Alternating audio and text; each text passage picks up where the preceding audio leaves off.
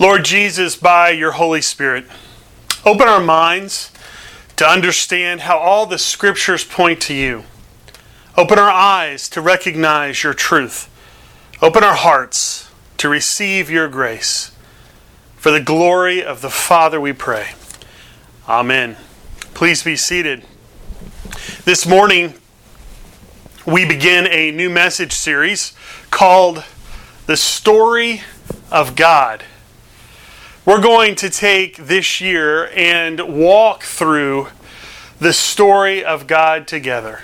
From Genesis to Revelation, who God is, who we are, and how to live in grateful response. And we begin this morning with the dominant story. The universe is made up of atoms, atoms and stories. We all live within time and space, and we all live within a story. The stories we know, the stories we hear, the stories we embrace, the stories we tell. Stories are how we make sense of the time and the space we occupy. We live in stories. Think about that for a moment. Think about your favorite books. Think about your favorite movies. They draw you in, and you begin to feel what the characters feel. Their pain becomes your pain, their victory becomes your victory. Stories are the language of the world. We enter stories and make them part of our own experience. Now, of all the stories that occupy time and space, everyone has a dominant story. Our dominant story is the lens through which we perceive reality. It defines our existence. It shapes our identity. It charts our life trajectory. And it determines our eternal destiny. What's your dominant story? Here's an example of one man's dominant story. Take a look at this.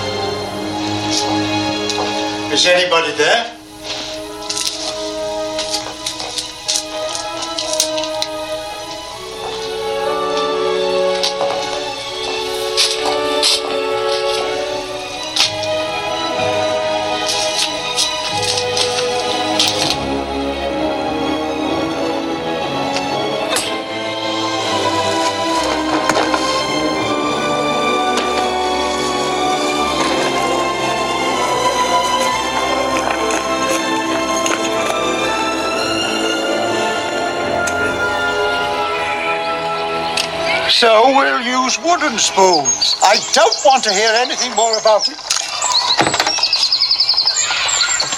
I'm sorry to disturb you, You Caught him. but I had my eye on this man. Oh, and Thank God. I'm very angry with you, Jean Valjean. what happened to your eye, Monseigneur? Didn't he tell you he was our guest last night? Oh, yes. After we searched his knapsack and found all this silver, he claimed that you gave it to him. Yes. Of course I gave him the silverware. But why didn't you take the candlesticks? That was very foolish. Madame Gillot, fetch the silver candlesticks. They're worth at least 2,000 francs. Why did you leave them? Hurry. Monsieur Valjean has to get going. He's lost a lot of time. Did you forget to take them? Are you saying he- he told us the truth? Of course. Thank you for bringing him back. I'm very relieved. Release him.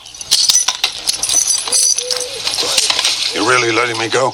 Didn't you understand the bishop? Madame Gillot, offer these men some wine. They must be thirsty.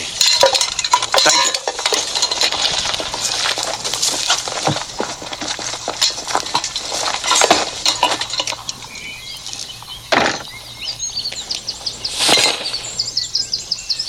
you. And don't forget.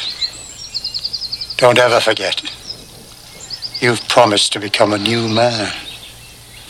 Promise. Why, why are you doing this? Jean Valjean, my brother, you no longer belong to evil. With this silver, I bought your soul. I've ransomed you from fear and hatred. And now I give you back to God.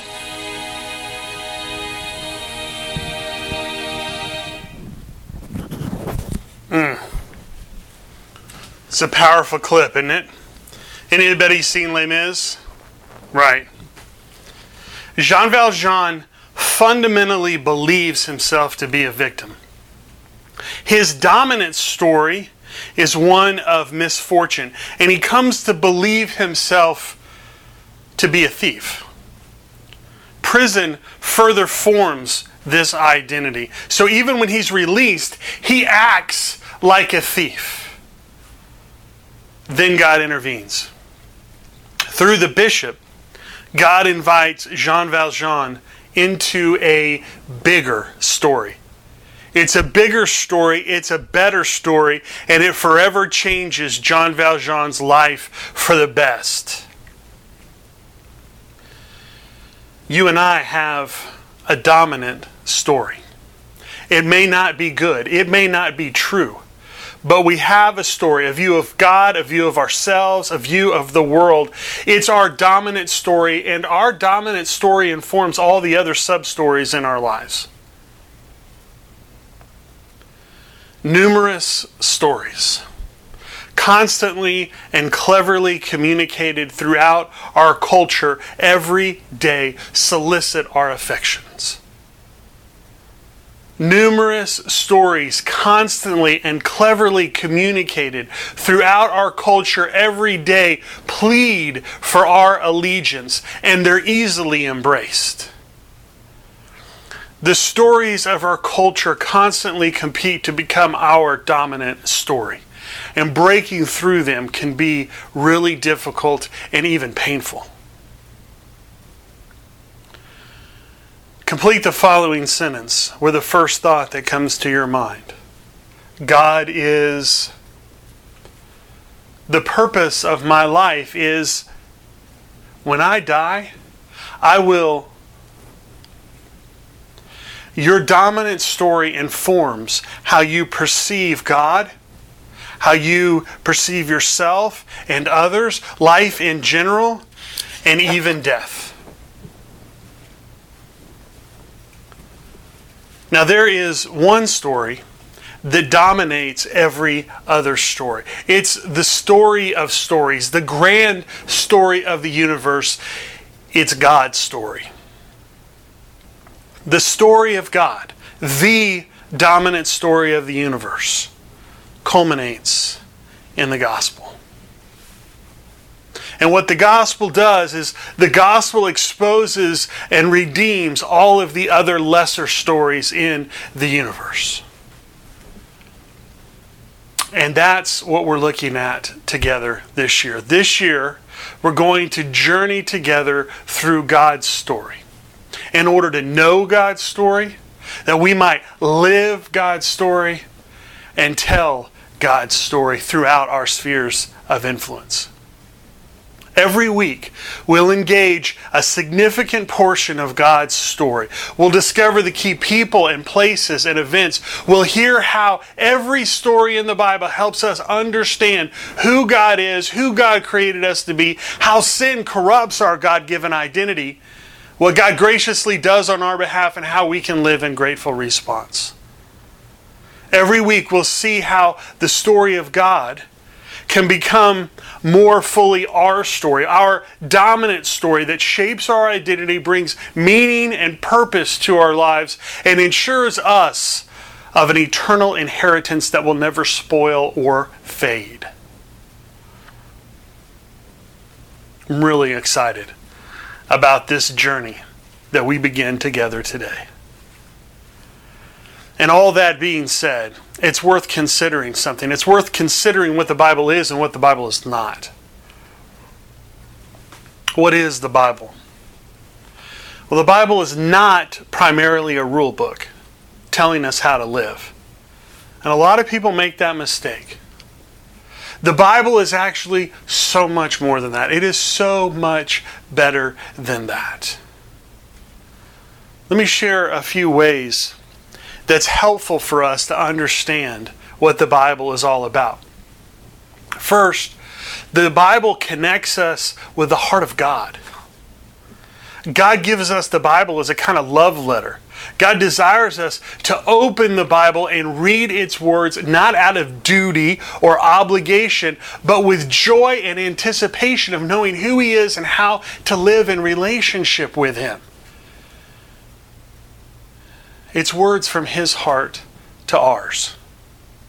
It's how it was for King David. Listen to what King David writes in a song Psalm 119.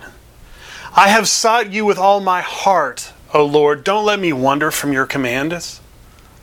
I have treasured your word in my heart so that I may not sin against you. Lord, may you be praised.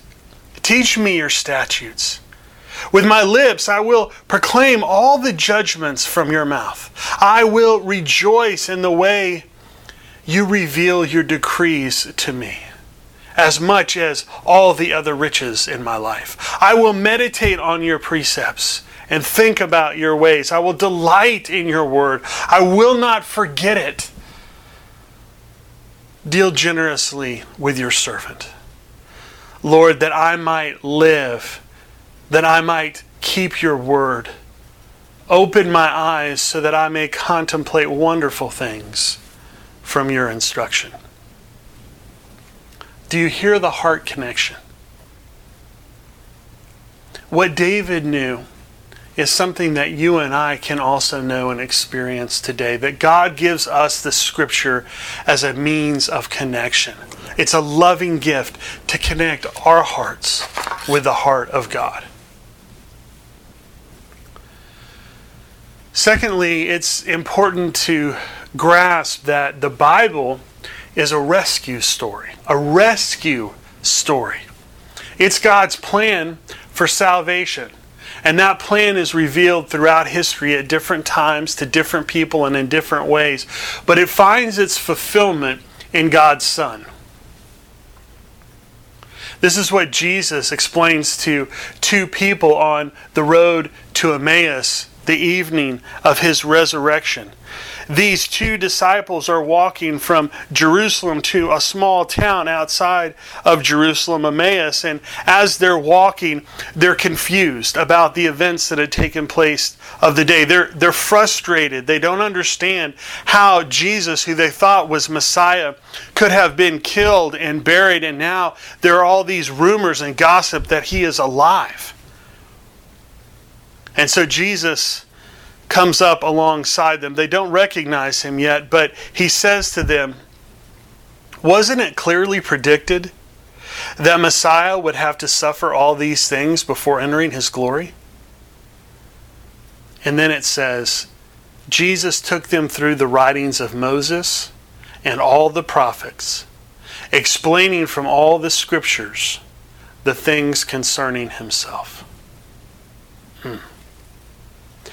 Jesus explains to them that every story in the Bible points to Him. He helps them to see that in the scope of God's larger story, He is the main character. He's the hero. The Bible is the story of God's rescue, and that rescue comes in the person and ministry of Jesus. Everything before him points to him, and everything after him points back to him. That's how we read the Bible for all it's worth. Third, the Bible is God's means of making us wise for salvation.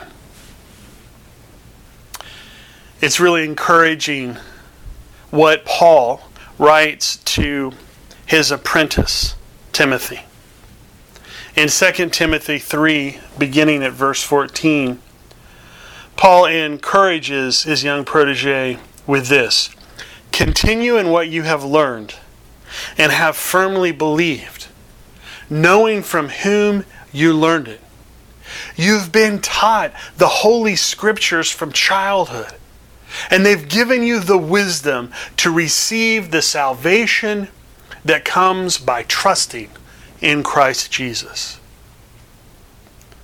All Scripture is inspired by God and is useful to teach us, Timothy, what is true and to make us realize what is wrong in our lives. It corrects us when we're wrong and teaches us to do what is right.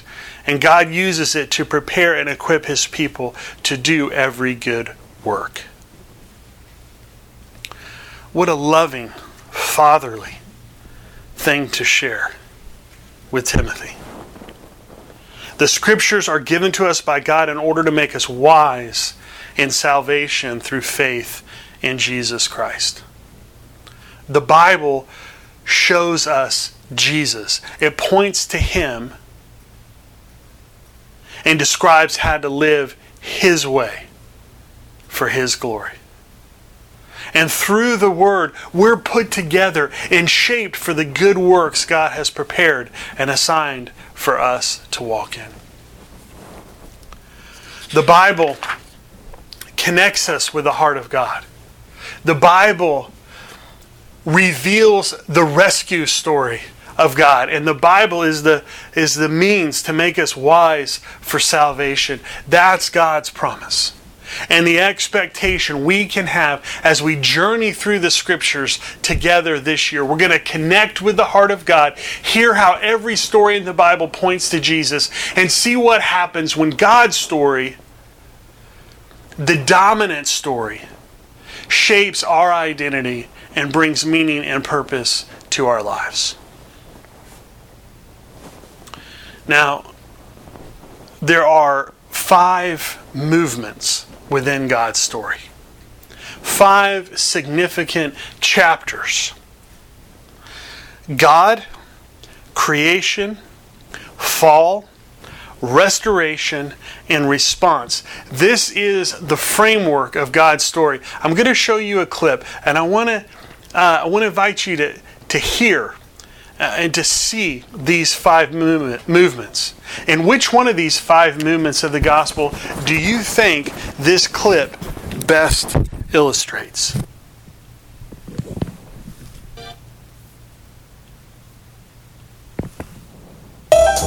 What is the gospel?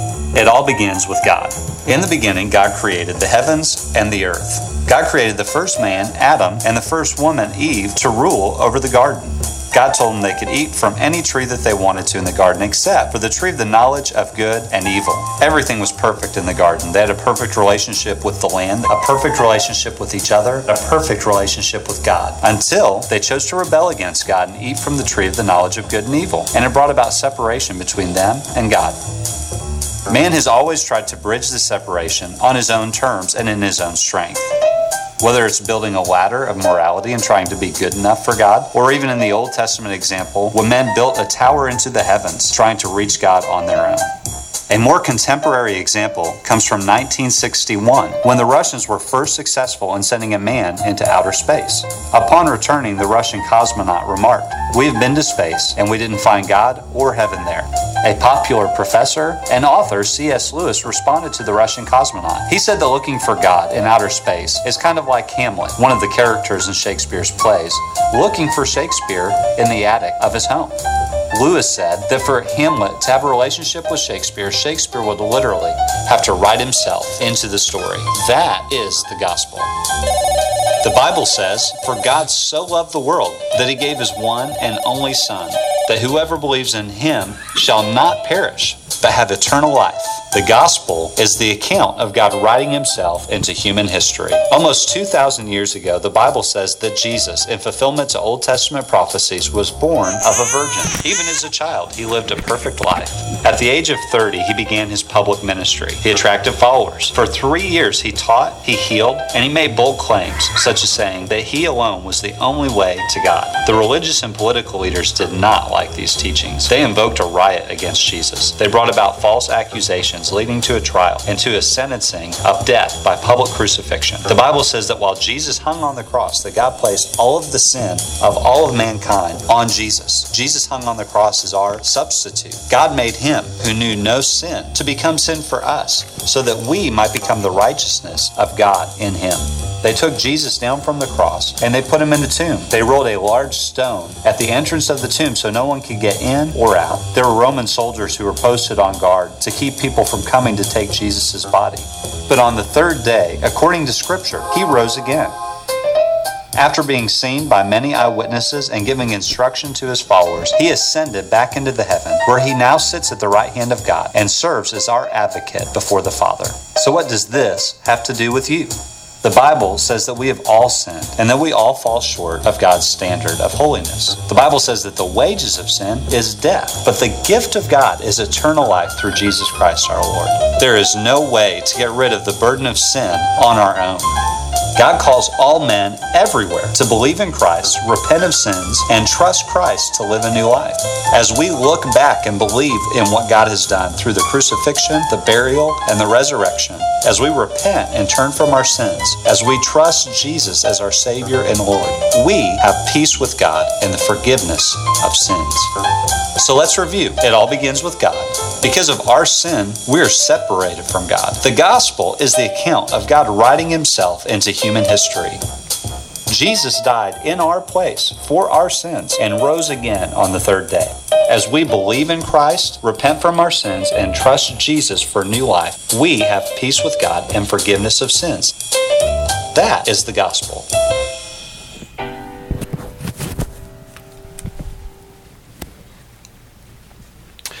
The first movement of God's story is God. God is eternal. In the beginning, God already exists. God is holy and does all things that are good, right, and perfect. The second movement of God's story is creation. God is the creator of all things, and since God is the creator, He's the one who gives meaning and purpose to all that exists. God creates us in His image to love Him and to love one another according to His design. And that means we aren't self made men or women, and we don't determine our own meaning and purpose. God creates us, and God determines the purpose for our lives. And God also has the authority to hold us accountable to the purposes for which He created us. God, creation, and the third movement of God's story is the fall. Creation no longer exists in its original glory. Sin corrupts God's design. Sin separates us from God. Sin separates us from one another. We're physically, emotionally, and spiritually broken, and we need restoration. We deserve condemnation, punishment, and death, and yet in Christ, God mercifully grants us forgiveness, reconciliation, and life. God, creation, the fall, and the fourth movement of God's story is restoration. This rescuer, this restorer, is Jesus Christ. There is no other hope. There is no other way. Salvation is found in no one else, for there's no other name under heaven given to us by which we must be saved. And God's story doesn't just end with a reconciled and restored people. It ends with a new heaven and a new earth where sin and death and the devil are completely removed, and where peace and love and joy forever fulfills how we relate to God and one another. God creation, the fall, restoration, and the fifth movement of God's story is response. How will you respond? Because our lives must find their place in some greater story, or they will find their place in some lesser story.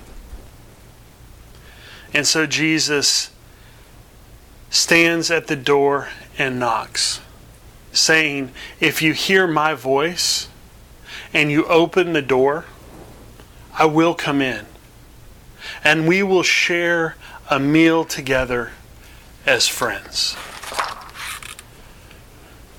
Y'all, this is the year of discipleship. Will you come and follow Jesus with me through the story of God? With joy and expectation, will you come? And invite your family and friends and neighbors to come, to know God's story, to live God's story, and to tell God's story. Will you invite the Holy Spirit to make the dominant story of the universe your dominant story? Will you open the scriptures with me to connect with the heart of God and enjoy the fullness of salvation so that our hearts will burn within us as we meet with Jesus and He explains the scriptures to us along the way? And that's where we'll pick up next week with narrative one creation. Let us pray. Lord Jesus, we ask by your Holy Spirit that you would open our minds to understand how all the scriptures point to you. That you would open our eyes to recognize your truth and open our hearts to receive your grace. And make yourself known to us in the breaking of the bread. For the glory of the Father, we pray. Amen.